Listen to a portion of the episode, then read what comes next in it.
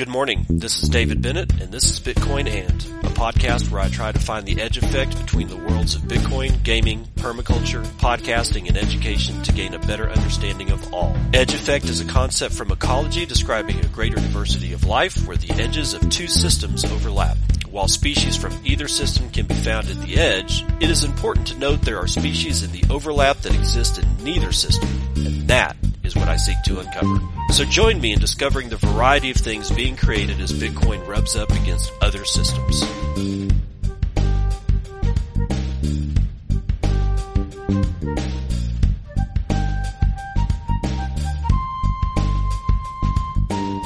It is 10:30 a.m. Pacific Standard Time. It is the second day of February, and that means it's Groundhog Day. That's right, 2024. By the way, Punxsutawney Phil up there at Gobbler's Knob said that there's going to be an early spring. There will not be a delay because apparently that's how we take our weather directions is from a giant ground rat. Okay, so this is episode 851 of Bitcoin, and I will not be talking at all about the Forest Walker system. I'm going to put together the wood vinegar stuff over the weekend. If you don't know what I'm talking about, you need to go listen to shows, uh, the episodes 849 and 850. However, today we're just going to do a regular news show because amazingly stuff was happening to Bitcoin in this last week and we're going to get all over it. We're going to start right now Salvadoran president's Bitcoin strategy is unwavering amid elections. We're going down south. We're going to go all the way down to El Salvador with Helen Parks, Coin Telegraph. An El as El Salvador prepares for the general elections, Vice President Felix Ulloa has expressed confidence that the country will keep its commitment to Bitcoin if his party is reelected. Aloa, and I have no idea how to pronounce this dude's name, so I'm going to just say Aloa, who's temporarily on leave to run for reelection with his running mate, President Nayib Bukele, has doubled down on El Salvador's adoption of Bitcoin as legal tender following the upcoming elections, which Reuters reported on February the 1st. According to ULA, the International Monetary Fund has once again approached El Salvador to quote unquote reconsider its Bitcoin policies during negotiations for a $1.3 billion loan. Yeah. The official said that the government of El Salvador has no intention of reversing the decision, adding that the launch of spot Bitcoin exchange traded funds in the United States in early January 2024 has only added more enthusiasm. Quote, not only will the law be maintained at this moment, it enjoys the greatest credibility in the entire world, Ulola reportedly said. He also mentioned that constructing El Salvador's tax free Bitcoin city and issuing passports to investors who contribute the equivalent of $1 million in Bitcoin would also go ahead. Scheduled for February the 4th, El Salvador's general elections will elect the president, the vice president, and all 60 deputies of the Legislative Assembly. Okay, so that is what? That's going to be Sunday. We're looking for Sunday, Sunday, Sunday down in El Salvador for the presidential elections.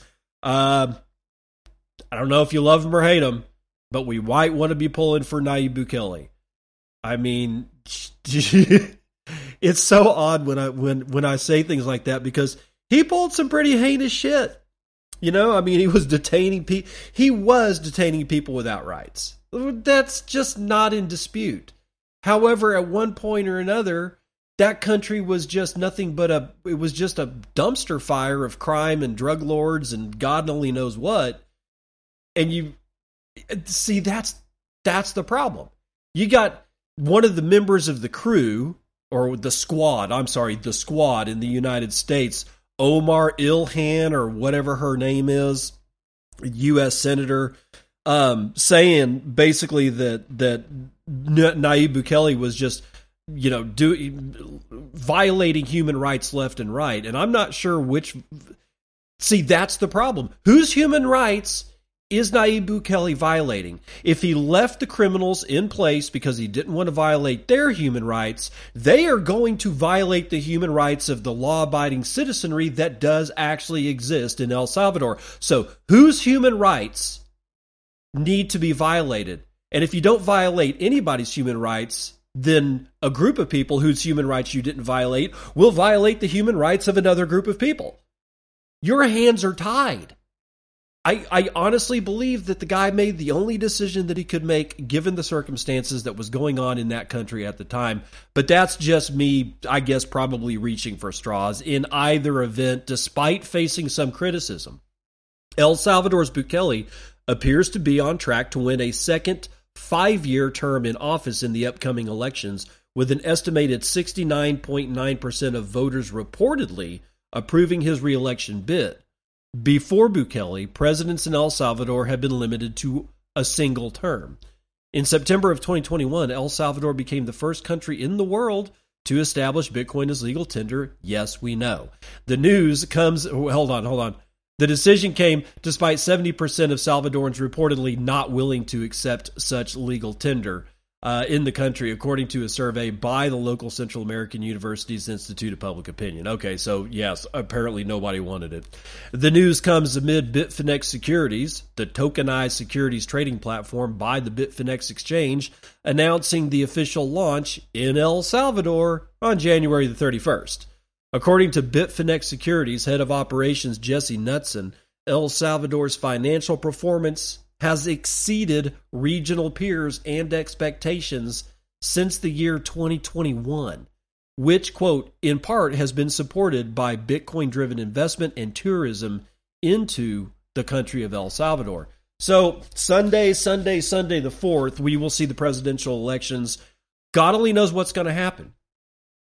Because Ilhan Omar, that chick from the frickin' squad in the United States Senate, She's been community noted on Twitter for a tweet that she put out a couple of days ago begging the Department of Justice and the State Department, actually was more more a begging of the State Department to look into the human rights violations by the administration of Bukele.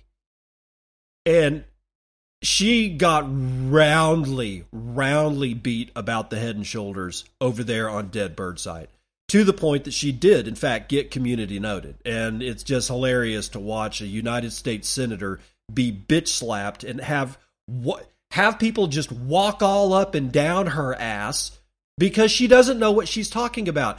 And it was not more than a week ago that she was in Somalia pledging allegiance, her allegiance as not only a United States citizen, but a United States senator to Somalia. That doesn't work. That's nigh treason. I hate to say it because I don't trust this particular government any uh, more or less than any other government, and I don't trust any of them. But shit, dude, you just can't have your you cannot have your United States senatorial people going out and pledging allegiance to other flags. Right? No matter how stupid governments actually are, at one point or another, you just got to look at this and go, so whose side is she on? And then a couple of days later, she starts dictating terms as to how El Salvador is going to act. And that's bullshit too. We have no business.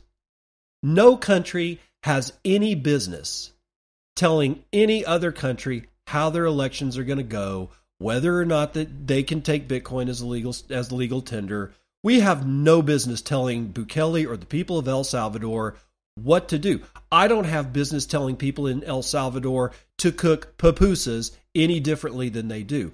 I have no dog in the hunt, and neither does cheerleading squad member Ilhan Omar or whatever the hell her name is.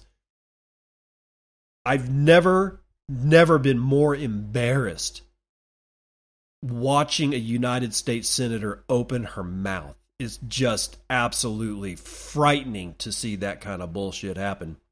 Okay, we're going to remain down south. We're going to go down a little bit further down into Argentina, where President Javier Milei drops their crypto tax plan Jose Antonio Lanz for Decrypt, Argentina's President Javier Milei has opted to remove proposed cryptocurrency taxes from a controversial omnibus reform package.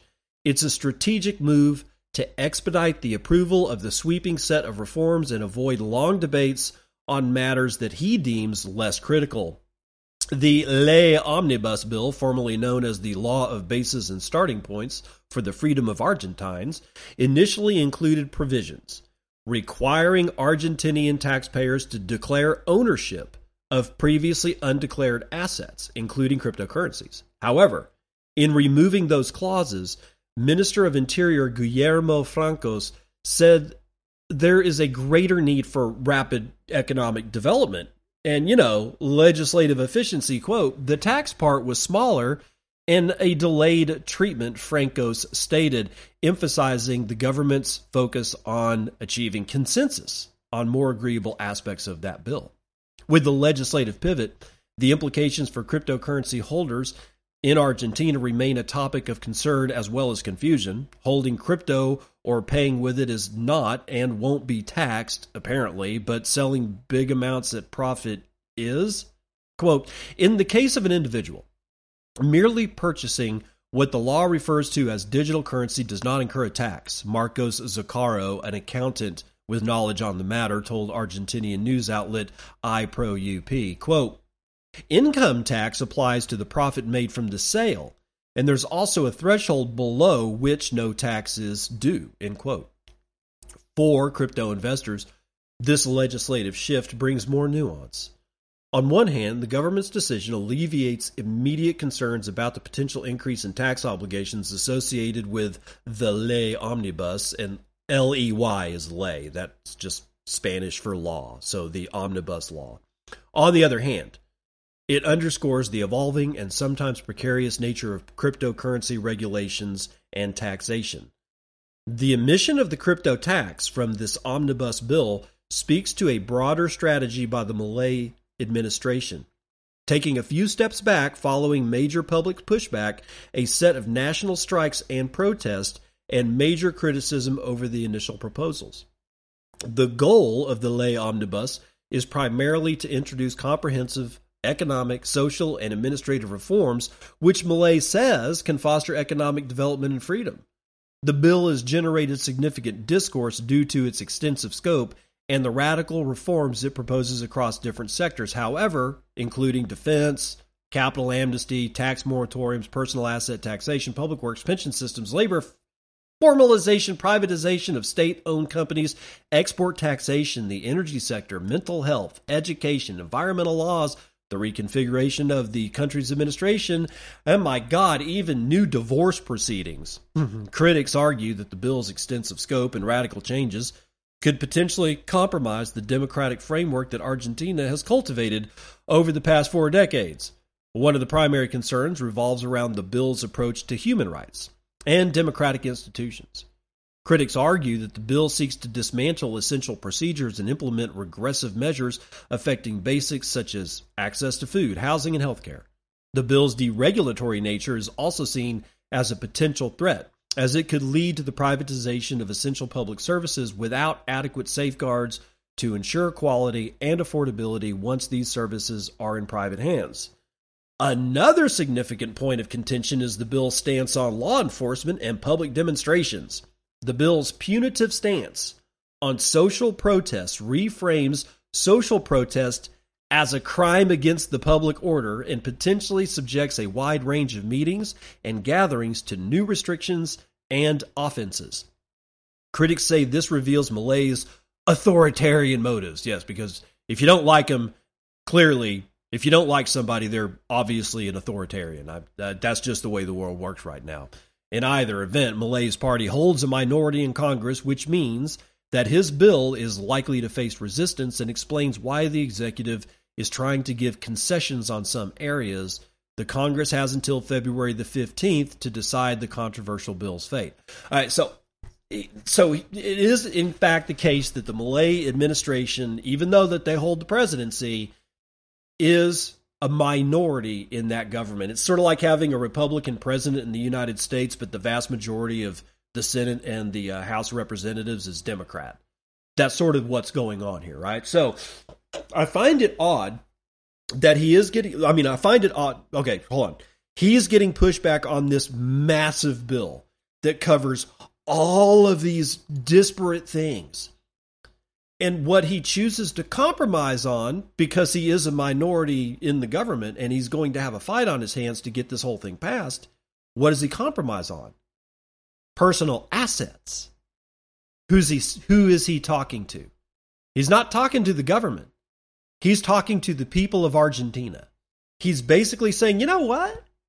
I think I'm just going to let you guys have what you have, and I'm I'm just not going to give a shit about it. But all this other stuff needs to go through. So he's getting he's going to end up with a little bit more popular support on the street because I don't care who you are. If you've got undeclared assets and all of a sudden somebody tells you that you need to declare your assets and then they come back and say, "You know what? I don't think we're going to do that." Then on honestly, you're probably going to throw your support behind that guy. I, I, I think that that's what this move is. Is that he's speaking directly to the population of Argentina when he says, you know what, I don't want you to have to declare your assets, and no, we're not going to tax above this certain point, and you can do this and that and the other, and we're just not going to give a shit. I think he's speaking not to his people in the government, but he's speaking directly to the Argentinian population, and I think it's actually going to win him some points in his favor. All right, back up here into the United States, we're going to talk a little bit about ETF. Valkyrie has become the first spot Bitcoin ETF to diversify its coin custody using both Coinbase and BitGo. Uh, Bitcoin Magazine Nick Hoffman, digital asset investment firm Valkyrie, has become the first spot Bitcoin exchange traded fund to diversify the custody of its coins, according to a recent Securities and Exchange Commission filing. In a move to enhance security as well as reliability, Valkyrie is now working with leading custodian provider BitGo, and it's already in addition to its collaboration with Coinbase to safeguard their customers' funds. The filing, dated the 1st of February 2024, is an attempt by Valkyrie to strengthen the security infrastructure of its spot Bitcoin ETF by engaging multiple custody providers. The collaboration with BitGo aims to optimize for the safety of their Bitcoin by diversifying the funds that were all previously held with Coinbase. Quote, on January the 17th, 2024, Valkyrie Bitcoin Fund, now known as the Trust, is what they're this is a legal document, and BitGo Trust Company Incorporated, known as BitGo, a South Dakota trust company duly organized and chartered under the South Dakota banking law, entered into a custodial services agreement, the filing stated, quote, Pursuant to the agreement, BitGo will provide services related to custody and safekeeping of the trust Bitcoin holdings, end quote. By diversifying custody providers, the firm not only bolsters the security of its ETF assets, but also sets a precedent for other Bitcoin ETF issuers seeking to protect their customers' funds.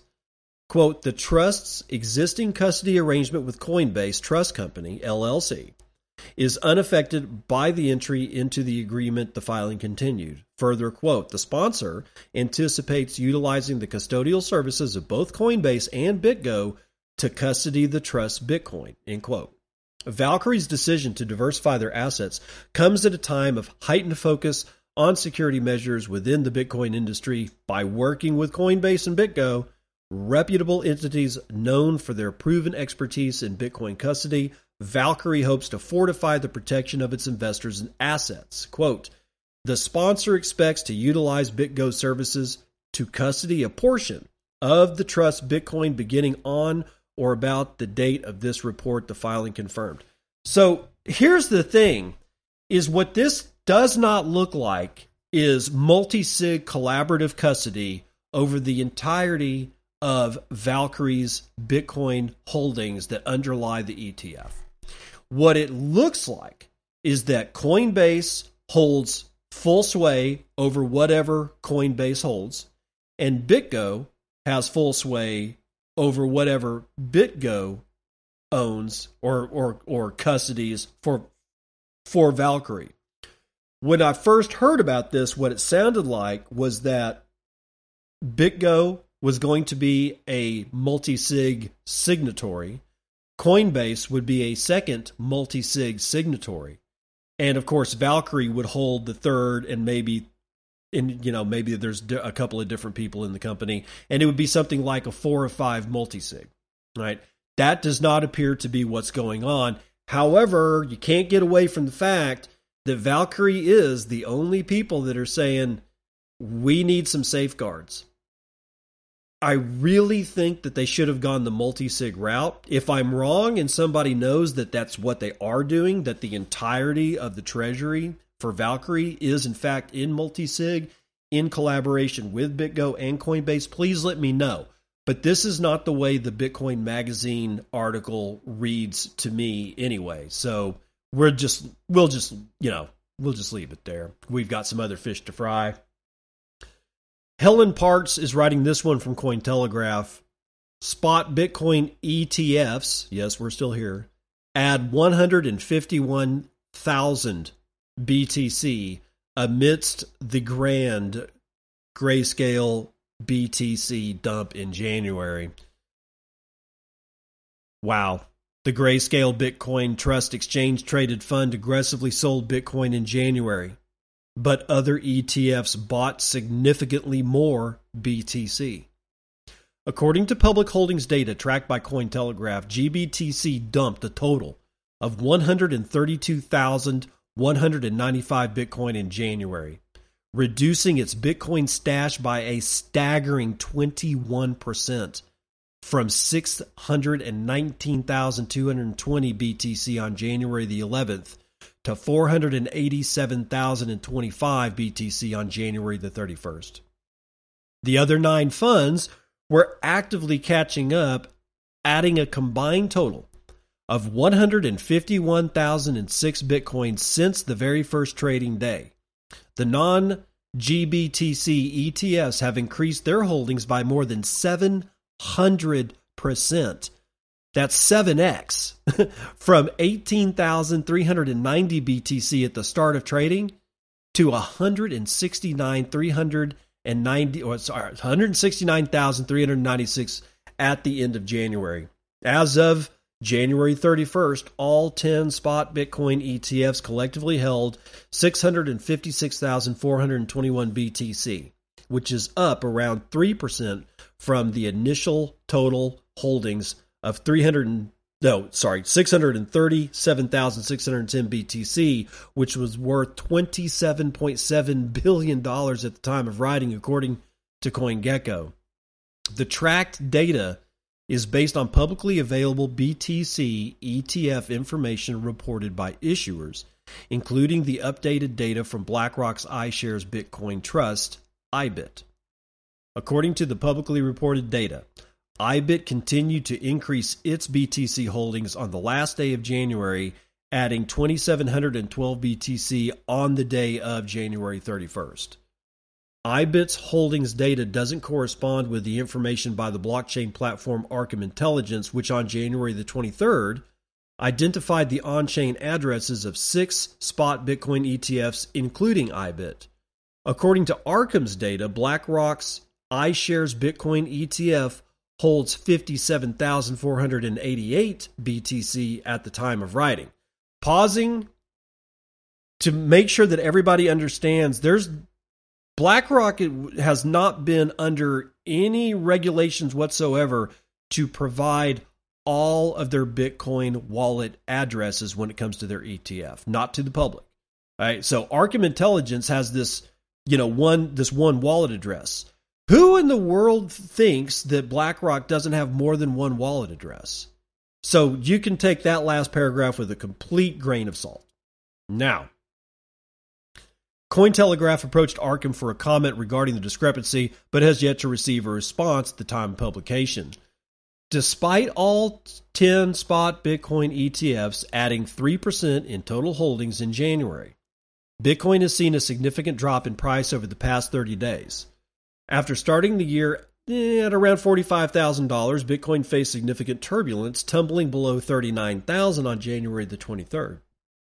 according to data from CoinGecko. At the time of writing, Bitcoin is trading at 42,215, which is about 8% down over the past 30 days. As previously reported, many analysts and executives saw the launch of spot Bitcoin ETFs in the US as a quote sell the news moment, with some analysts suggesting that more pressure could come from the futures market. In late 2023, ARK Invest CEO Cathie Wood predicted that some investors would indeed sell the news of spot Bitcoin ETF approvals in the short term. However, the long term perspective is still promising, according to the executive. so, according to Cathie Wood, just lit the whole thing, lit all the dust settle because the, the, the dust is pretty thick. I, I I don't know why people thought that this was going to be, you know, all settled up in like a week or two. It's not. It's not. It's not. You're talking a quarter minimum. 3 months before we really start seeing the sun rays come through this giant cloud of dust that's been kicked up over this honestly the last 3 quarters in a row because that's when we really started talking heavy about the ETFs were going to come whether anybody wanted them or not and there was only so many times Gary Gensler and the SEC would be actually able to say no and keep a shred of credibility. Right? We knew it was going to happen. So we've been we've been kicking up the dust in the playpen here for the last, you know, 3 quarters minimum. To let that shit settle down, you're talking at least a full quarter. So we don't need to be talking about this until the end of March before we figure out what the hell's actually going to happen. But everybody's still freaking out about price, so I figured I'd cover it at least a little bit. This is the one that I really don't want to cover, but we do have to talk about it. The United States government emergency survey on crypto mining's impact of electricity use, Cointelegraph. Emergency survey. I've never heard that term. I've lived in the United States my entire life. I've never heard of anything coming out of the United States government that was a emergency survey. This is bullshit. The United States Department of Energy has begun a mandatory information collection drive to develop a baseline snapshot of the energy consumption of the country's cryptocurrency mining industry. As Cointelegraph previously reported, the DOE's Energy Informational or Information Administration, the EIA, will carry out a provisional survey to measure the electricity usage of local mining firms. The DOE Statistics Agency received approval for its emergency request to collect data in January of this year. As Cointelegraph contacted the I or the EIA to confirm finer details of the data collection drive and its reasoning, EIA Media Relations Representative Morgan Butterfield cited a memorandum from the agency's administrator Joe DeCarolis requesting emergency clearance, which outlines the organization's belief that the resurgent price of Bitcoin is driving increased mining activity in the United States. Quote, as evidence, the price of Bitcoin has increased roughly 50% in the last three months. And higher prices incentivize more crypto mining activity, which in turn increases electricity consumption. End quote. DeCarolis added that the emergency clearance, notice how they keep saying emergency, emergency clearance approval for its mandatory survey came as the United States was in the grip of a major cold snap that has resulted in high electricity demand. The EIA administrator argues that the effects of increased cryptocurrency mining and stressed electricity systems could result in driving up demand, which would affect system operations and consumer prices. I guess this gentleman doesn't know about the uh, grid stabilization efforts that are basically being engaged in by miners without a hitch all across Texas and other mining heavy states that are in the grips of this cold snap or whatever, but they don't want to know. I guarantee it. Butterfield said that the EIA seeks to gather data to develop a baseline crypto snapshot of the mining companies in the sample. This includes quantifying the rate of change in mining activity among mining firms, identifying electrical sources for United States cryptocurrency miners and singling out regions with concentrated mining activity. Pausing just to say they already have all this information. They don't need to ask miners for this. This is information that you just get a lackey in your office and say, "Hey, go go find this information." It's all public knowledge. It's not that hard to make a few phone calls. But no, they want to put the onus on the crypto miners because they're sending a message. That's what this is about. This is a shot across the bow. The EIA confirmed that all commercial cryptocurrency mining facilities in the United States engaging in mining using a proof of work consensus mechanism are required to participate in the survey. By what law? How is this mandatory? Nobody's ever been asked this particular set of sets of information before. Not the nuclear industry, not electrical grids. No, nobody has to actually say uh, any anything about this. That's why it's a shot across the bow. This is naked, a naked attack on the United States crypto or Bitcoin mining sector. Right? So not only they think that they're just attacking Bitcoin, but they're not. They're attacking United States jobs.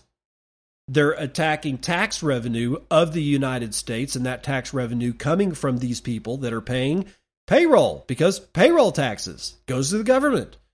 You make revenue, you have taxes on the revenue. That goes to the Treasury Department as well. All of this shit. It is an attack not just on Bitcoin. They think it is, but we can spin this and say it's not an attack on Bitcoin. It's an attack on United States industry, on United States workers. We could totally flip this shit around. But it depends on what we're going to do with it. Now, there's a whole bunch more to this particular uh, this particular story, but it's just detail work as to what Peri, you know, Pierre Rochard said and a map of mining sites in the United States, but we already have gone through what we need to go through. All right. This is an attack, and all of the miners in the United States immediately need to form some recognized coalition that has at least an annual meeting, if not a quarterly meeting. And I don't think that they have this, but they all need to be 100% in on a on a United States government facing front and say no. We're not going to do this. From what I understand, they have until July the 31st to get this shit done. Between now and July the 31st, or whatever that due date for this fucking thing is, I fully expect 100% of all mining concerns in the United States to have sat in front of Congress and said, no, we're not going to provide this information. First of all, it's publicly available information. You go do it. You spend your money on your lackeys to put this information into your emergency survey. But we're not going to do it because it's illegal it's unconstitutional. And I say illegal because there's no law. They you can't just and they do. The United States government does this. I'm not naive. But we never fight back. We just say, "Oh, well, it's a mandate, so therefore we've got to do it." Fuck it. This is the fucking time. Today is the day. And tomorrow is the day. And all the days up until July 31st are the days for the United States people to discover the fact that you need to prove how it's a mandate. You need to prove the law. You need to you need to show the paragraph, the section, the line, the subparagraph, the subline, the A slash B slash D in the United States Code that forces me to fucking do this. And then you need to go to the Constitution and figure out what part of the Constitution allows you to actually mandate that electricity companies, which didn't fucking exist when this thing was written, has to actually tell you a goddamn thing. It's bullshit. And at one point or another, we're going to either grab a spine they're on sale at Walmart right now if you want to go down and get one and shove it in your back and stand up and be the United States citizen that the founding fathers always thought we could have been. And what's sad is I get the feeling that they're just going to roll over and they're going to go, Yes, sir, we're your little bitch. We'll do whatever it is that you want. We'll never put up a fight because revenue, because we don't want to, you know, how what happens if 10,000 people, you know, circles grid infrastructure, you know, mining infrastructure facilities in Texas and they're all armed? What happens when they send federal agents to quote, quote close it down because they didn't sign the emergency survey? Do they just slaughter all the Americans? Do we actually end up in a firefight? Or do we actually stand there and say, you're not coming in the building? And I don't like, I would hope that half the people there don't even care about Bitcoin mining, that they've had enough in other sectors, like having to get yet one more regular, you know, hop through the regulatory hoops to get one more license for their fucking taco truck. Because that's what all this is. This is just fence this is fence building and gatekeeping against the United States public to be able to make any kind of money whatsoever in an environment where making money is the most important thing we've ever seen. And I'm not talking about making oodles of cash like Bezos. I'm talking about making rent, making food bills. This is all bullshit. There is no law. There is no law that is written on the books that says cryptocurrency miners using proof of work must comply with the Energy Administration's request for an emergency fucking survey. I'm begging everybody within the reach of my voice to reach out to anybody that they know that has anything to do with mining and beg them to remain strong. Beg them to grow a pair, beg them to go buy a spine, and stop listening to these people. And instead, go to their state legislatures and say, I expect you to protect me from the United States government under the 9th, 10th, and 11th Amendments of the Constitution of the United States. Because they have literally no language written in the body of the Constitution that suggests that any of this shit has to be done. None of this shit is in the United States Code. So therefore, it's up to the fucking state as to whether or not this shit's going to go down. Let's run the numbers.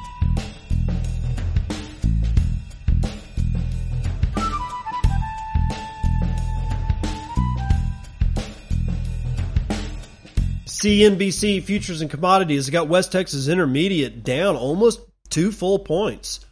$72.36 a barrel.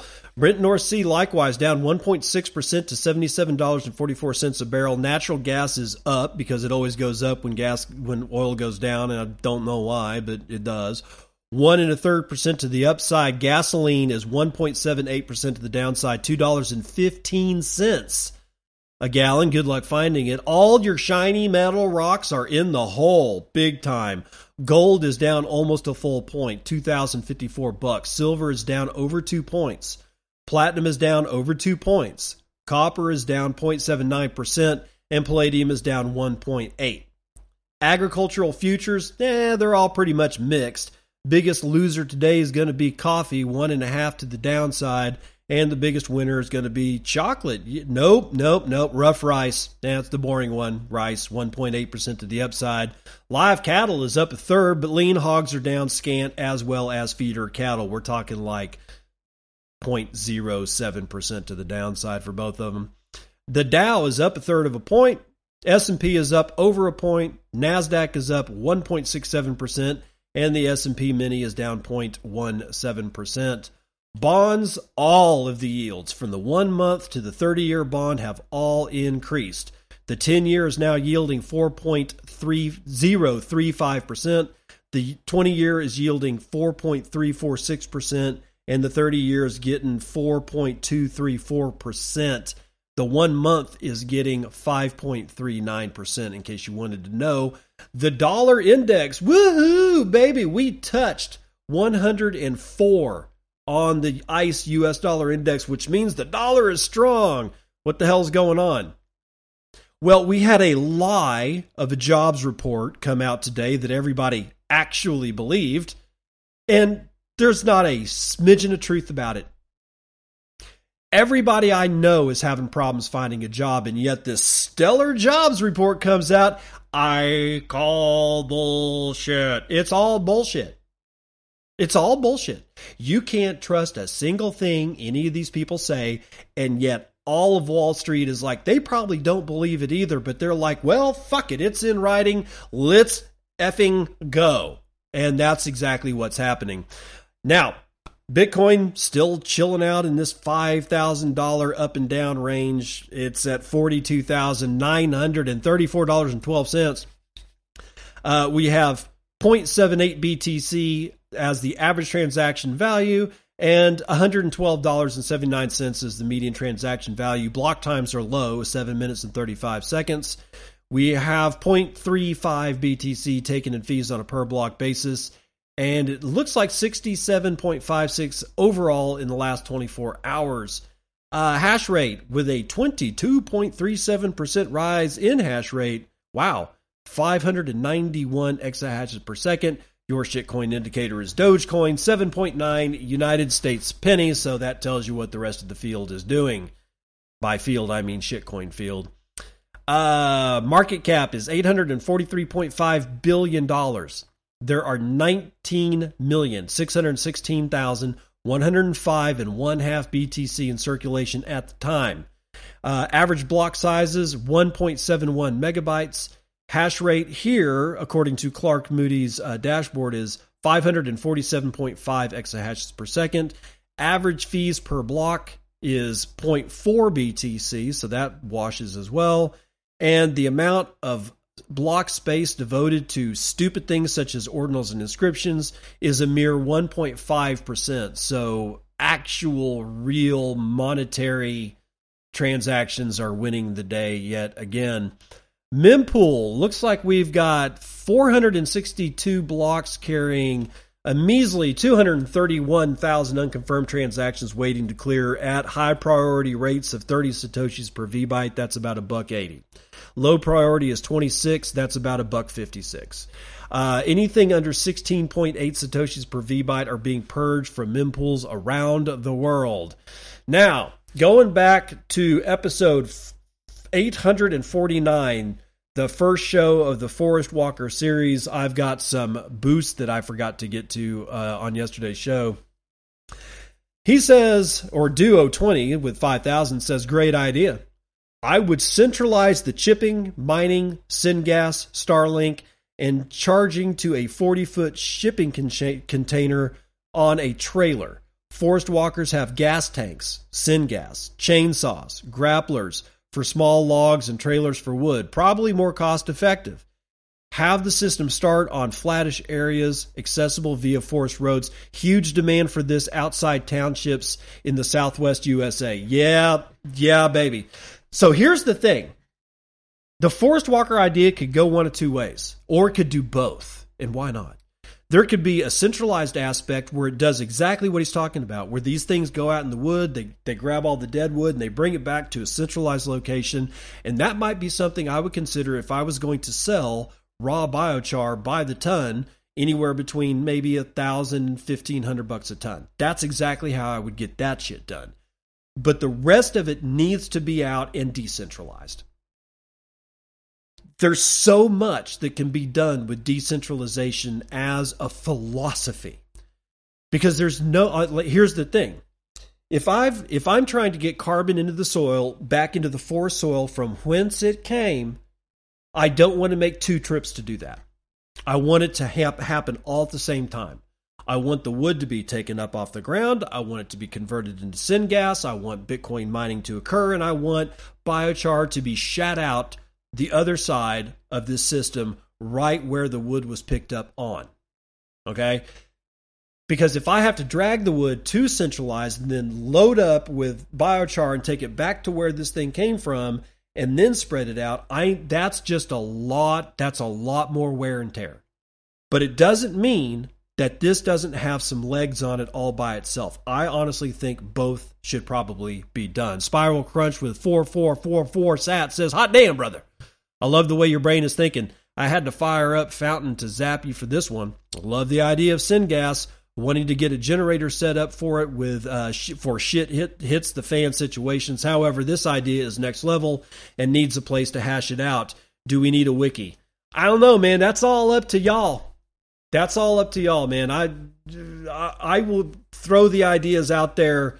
If you guys want to hash them out amongst yourselves, I will join in. But I I don't have time to start a wiki on it, at least not right now. God's death with 537 sat says thank you sir no thank you duo 20s with 500 says maga make agroforestry great again and that's exactly what the forest walker system is part of agroforestry that's exactly right is it me with 210 says nothing bitgus with 200 says boost breh almost finished transferring my btc from my ledger to my mark iv feeling secure. Good for you. Satoshi Tika 101. Crazy ideas are the ones we need.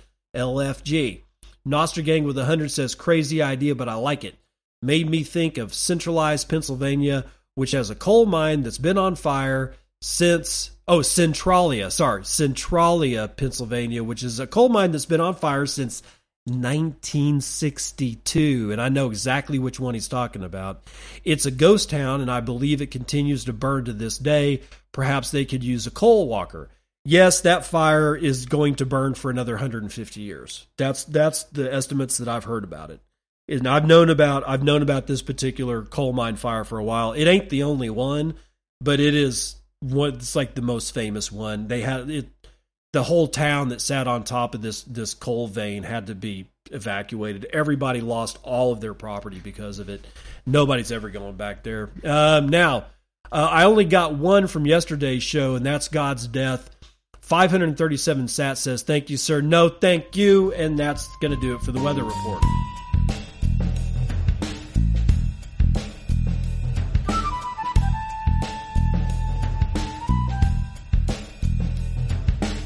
Welcome to part two of the news you can use. We're going to start off by saying Kid Warp. Kid Warp's over here in zap.stream. He's in the live stream and he basically boosted me earlier with 2,100 sats like he does every single time I do the show, which basically pays for the streaming and a little bit more. Thank you, Kid Warp. But he says quite clearly, you have no right to care what the fuck I do with the service I fucking pay for. That's right.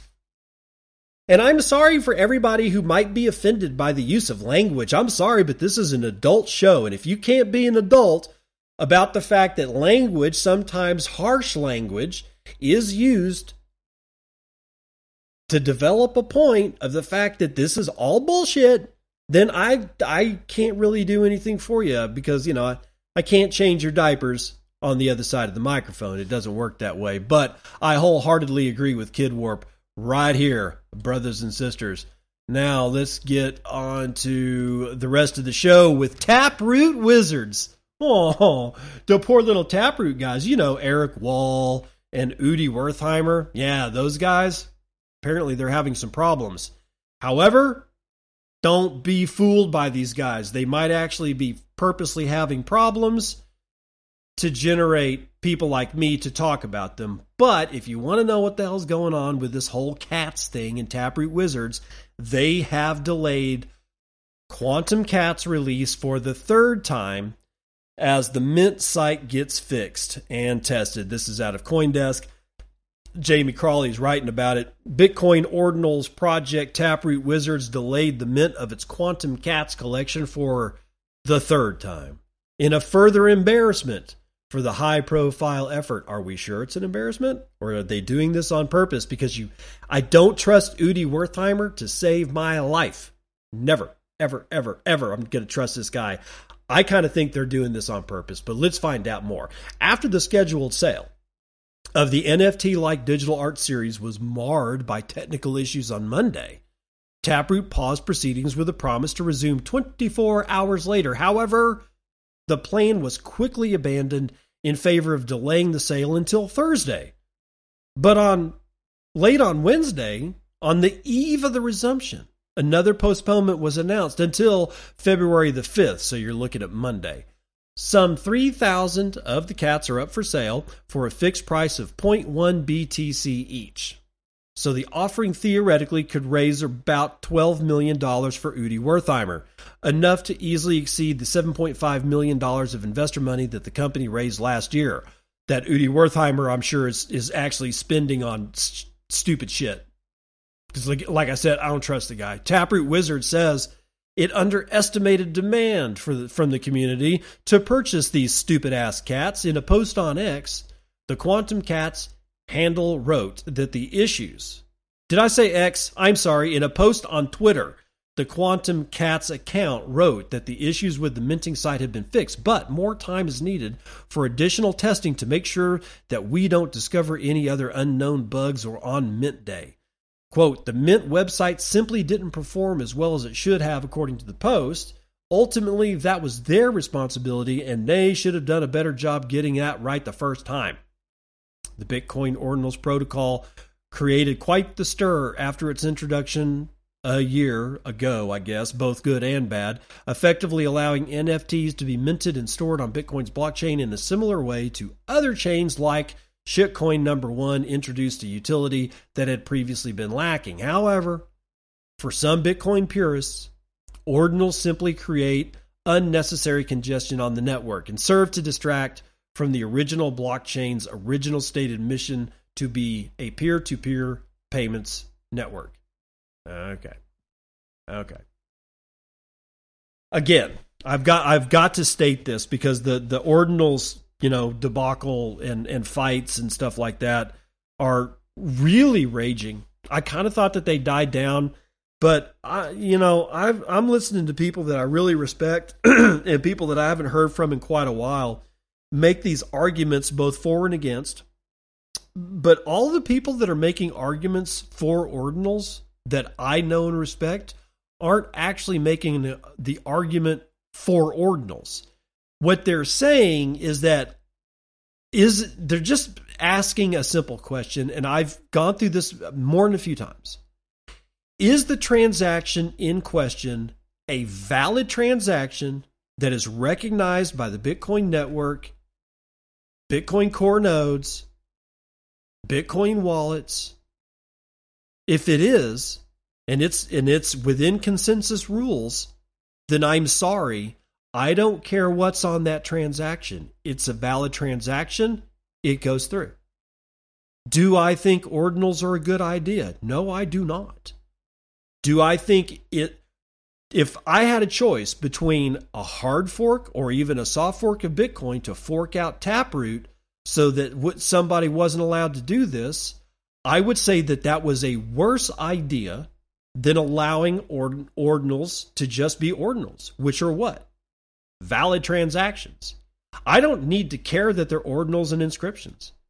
All I need to know is does the transaction satisfy the set of consensus rules and is recognized as a valid transaction on the Bitcoin network? If the answer is yes, then it goes through. But doing this, doing stuff like and and I know there's a lot of people that listen to me that that vehemently disagree with this, and I love that you disagree with this. I'm never going to get in your shit about it because everybody's entitled to their fucking opinion, and this is my fucking opinion. If it's a valid transaction, then it goes through. If it causes you problems, I'm sorry, but I'm not going to do something like have a precedent set where we start taking stuff back out of the Bitcoin system, something like Taproot or something like SegWit. Because that the, the I can't even fathom the size mess that that would actually make. We think it would be good, but here's the thing: what's the detritus left over? Because you know people are still going to be running a root version of Bitcoin that has SegWit. Then there's going to be another group that has SegWit and Taproot. And then there's going to be the third, and that would be the group that doesn't want ordinals at all. So they took out SegWit and Taproot. Now we've got three forks that are operating. Are we going to have um, are we going to have replay protection on transactions on all across all three of them? Who's to get Who's to give up the BC one account, uh, the uh, tran, uh, uh, wallet addresses? Who's to Who's to do that?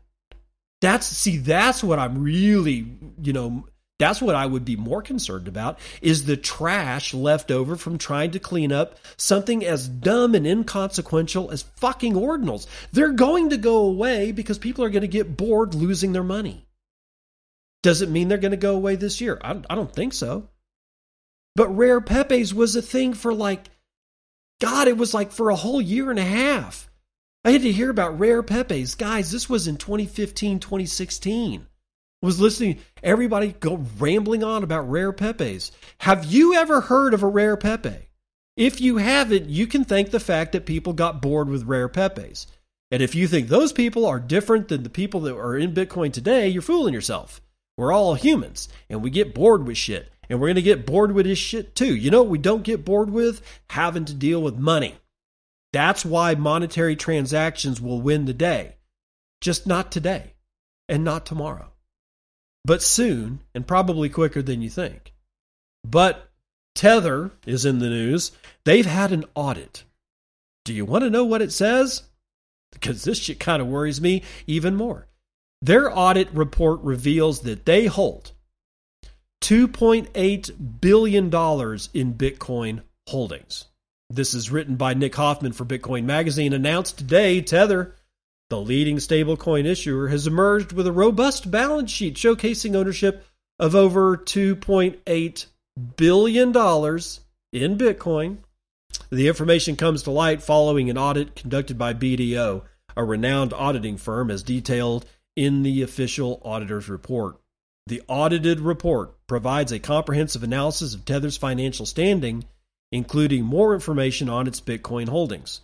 Tether, known for its stablecoin USDT, has consistently played a massive role in the cryptocurrency markets, facilitating transactions and maintaining a peg to the United States dollar. Quote, at Tether, we look forward to a great 2024 with many new projects and products ready to come alive, said Tether CEO Paolo Ardoino. I'm really excited by Tether's expansion.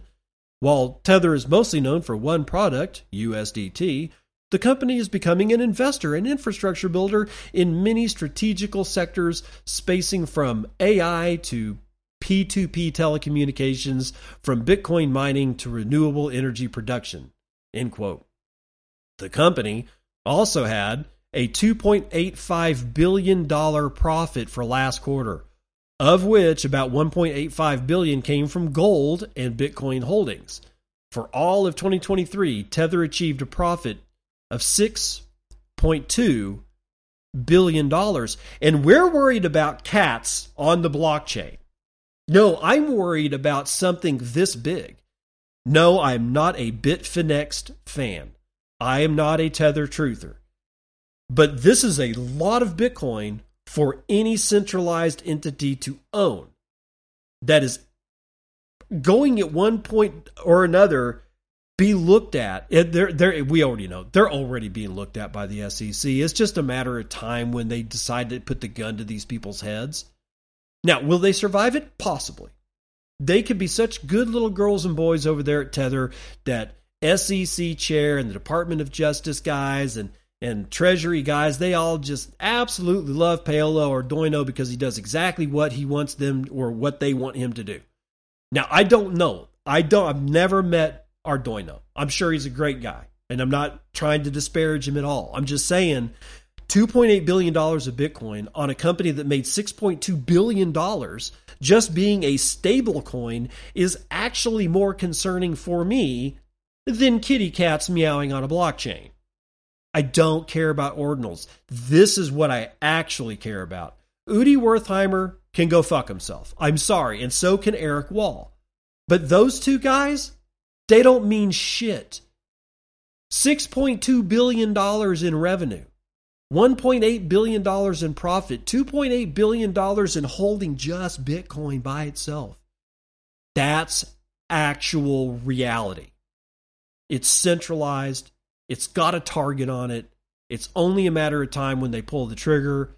We only need to know are they going to shoot Tether in the head or are they going to gut shot it and take it to the hospital and say, we will pull that bullet out of you and we will make sure that you don't die, but you will do exactly what we tell you to do sign this piece of paper. Either way, that trigger is going to be pulled. I just don't know when. But it concerns me a hell of a lot more than kitty cats on a blockchain. Now there's an FT there was an FTX hack and it was a long time ago. Either you heard about it or you didn't, and if you did hear about it, you probably forgot about it, but it's back in the news. This one out of CoinDesk written by Danny Nelson. FTX hack mystery possibly solved. The United States has charged three people with theft, including an infamous attack on crypto exchange FTX.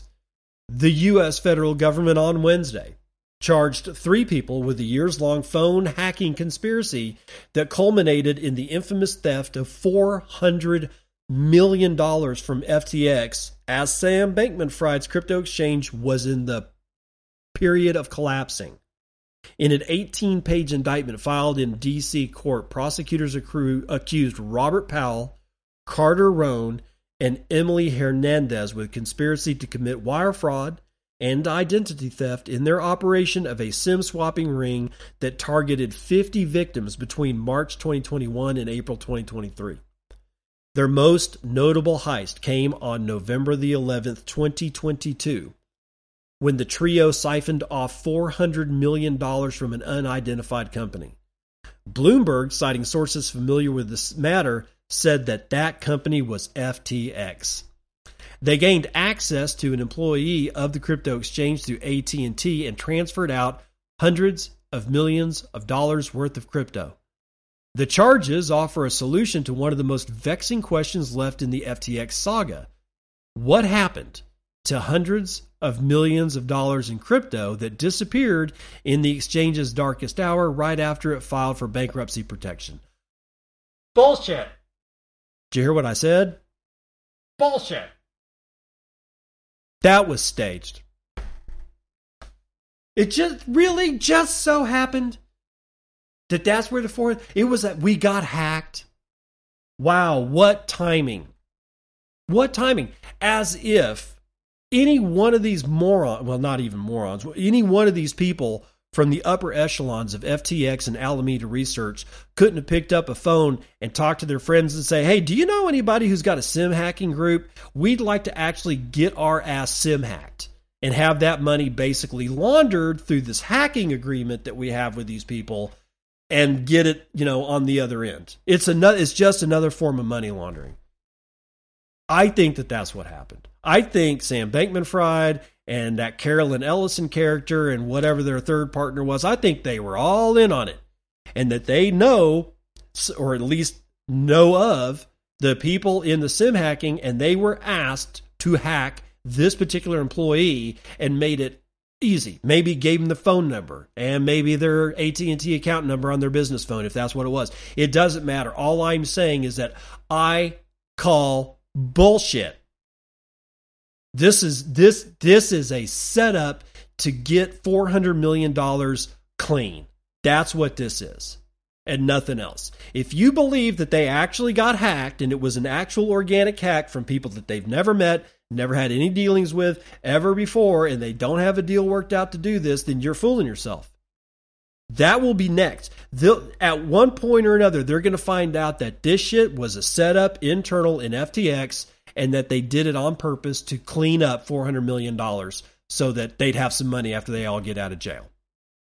Okay, to good news Damus has introduced Purple, a premium tier for project supporters. No BS Bitcoin.com. Damus Purple is a paid membership to Damus that grants users access to exclusive features and helps to fund the project.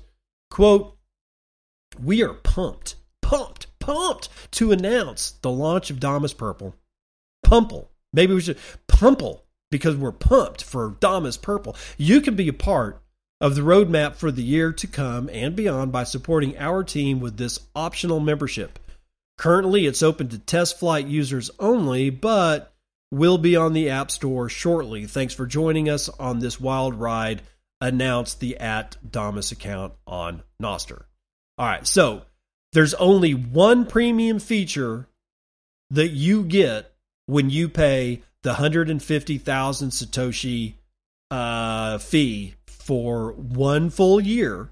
Okay, one full year. There's you, right now you're only getting one thing, and that is automatic translations of posts and some more perks are coming soon. But apparently, right now, for the low, low price of 150,000 Satoshis, I get a full year of purple, and all I can really do, and I'm, I'm not getting into JB55 shit, okay? I'm just saying let's lay it out so that we're very clear of what you get.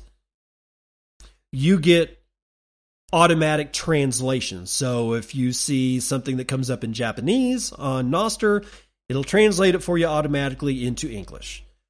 And while that's great, and I think I calculated the price last night at 63 bucks for like that's what about 150,000 cuz I was going to buy it.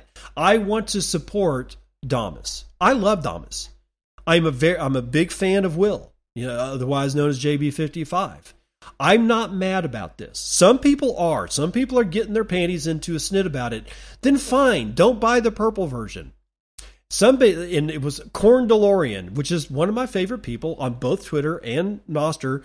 He's one of the guys that's kind of in a snit. And he says that this proves that the value for value model is dead. And I don't think that that's right. I disagree. I'm not going to say that he's wrong. I'm just going to say I disagree. I think the value for value model has a very long way to go. I've been doing this show for well over five years. It does not pay for itself. It does not. I've asked, I've begged, I've pleaded, please, you know, throw me some support. You can do that value through value, you know, value for value. It doesn't it doesn't work. That doesn't mean that it's dead. It just means we've got a long way to go man, we've been the American people and most of the people in the West have been so steeped in advertising. In like we watch the advertisements, and in return, we get to see All in the Family. We watch the advertising. We get to, you know, we get to watch USA Today for free, or well, no, wait, the Today Show for free on television. If you watch that, I, I, I can't, right? You know, and radio, radio's always been free. They their entire model, entire infrastructures of communications, the only way it could exist is with the advertising model that we all grew up with. Why does anybody think we're going to be able to break out of that within a couple of months if or a couple of years?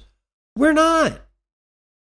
Man, we're building a, an entirely new model, which is why I still come here as much as I possibly can to throw out a you know at a podcast, knowing that I'm doing it at a monetary loss, a big one. What do you do? You want to be the change that you want to see in the world, or do you want to larp about it? I mean, you're going to take the pain, the fact that you're that you know, like me. I ask myself this question: I'm like, do you want to do this again today? Do you want to spend the hour of pre-show prep, the hour and a half of record time, and the 15 minutes to get all this shit up after it's all said and done, do you want to do that knowing that you're not going to make a goddamn dime on it? And my answer is yes, I do. Because it's important to me that we change these models. And if we automatically look and say, look, it's Damus purple, therefore value for value is dead. I don't think that that's constructive. And as much as I love Corn DeLorean, and I do, one of my favorite people, I vehemently disagree with the attitude that because Will or JB55 is offering a fully paid model for a version of Damus that does things that the other version of Damus will not do, I do not think that necessarily means value for value is dead. And if we don't forge ahead, if we don't continue to do this, and we let it die, then say hello to Pfizer commercials for the rest of your natural born life because that's what you're going to get. Now, Nostriga, just letting you know, the Nostr, this out of the Nostr report on Nostr, announcing the third edition of Nostr.world unconferences. This time, the Nostr World crew is partnering with the Baltic Honey Badger Conference and heading to Latvia to join Riga Bitcoin Week Get ready for two full days packed with Nostr content on August the 23rd or August the 22nd and August the 23rd. This is what I really want to see. I want to see Bitcoin conferences start including Nostr stuff. And Riga's going to do it. You know, it's going to be forced on him to do it, but I mean, I just don't see the it's not the value, it's not the value. I take that back. I just don't see why Bitcoin conferences haven't included just as much Lightning Network stuff And now we need to include just as much Nostr stuff. And now, honestly, as much as I, I may be wrong about eCash and, and Fedimint and stuff like that, we need to be talking about that sh- shit too at conferences. It needs to be not just a Bitcoin conference, it needs to be a freedom conference. And the only way we can do that is to get Bitcoin conferences to start injecting themselves with stuff like Nostr and Lightning Network and Fedimints and eCash and Cashu and all that kind of shit. So, we, and all at the same time, so we can all talk about all of those contexts together instead of just Bitcoin or just Lightning or just a Nostr conference. It makes no sense. They're all connected. And if they're all connected, and they are, I'm not wrong. Somebody can disagree with me, but you're wrong. I'm right. They're all connected and they all build upon what each other and they all substantially reinforce each other. Why are we not having complete conferences about all this? That's what I want to see. Thank God for Riga. One of these days I'm going to be able to go. It's just not today. Oh, um, the Beef Initiative. Uh, my friend Texas Slim. I've had in my pocket the private and public key pair for the Nostr account for the Beef Initiative for well over a year. I started posting on that account again. Basically, I'm ripping stuff off of the uh, Beef Initiative uh, Twitter account and just putting it directly into Nostr. And since I started doing that, like uh, like last week, I think this this account now has 538 followers. So go to Nostr, look for the Beef Initiative. It's Beef Initiative at nostrplebs.com is the NIP seven or NIP five. I can't remember which one that is. Um, NPub will be in the show notes, but it's just look for the Beef Initiative or however you know whatever client you're using if you can use it to look for uh, different nip 07 or 05s type in beef initiative at nostrplebs.com and follow the account and re-note all of the stuff that's already in there and talk about it create a buzz. Do the same for my podcast the bitcoin and podcast so that i can in turn help people like the beef initiative get their word out their name out. We all need to support each other that's going to do it for the morning roundup.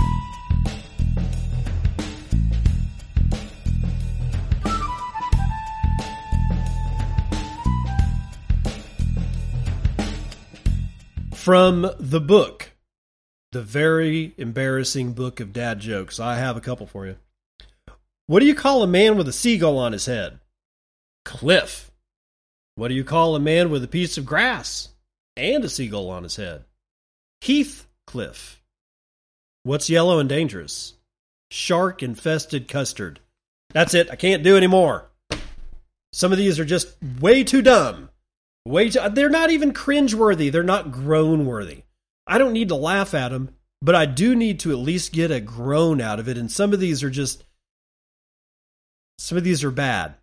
Really, really, really, really bad. Um, just a, a, parting note about the Beef Initiative uh, Nostr uh, account.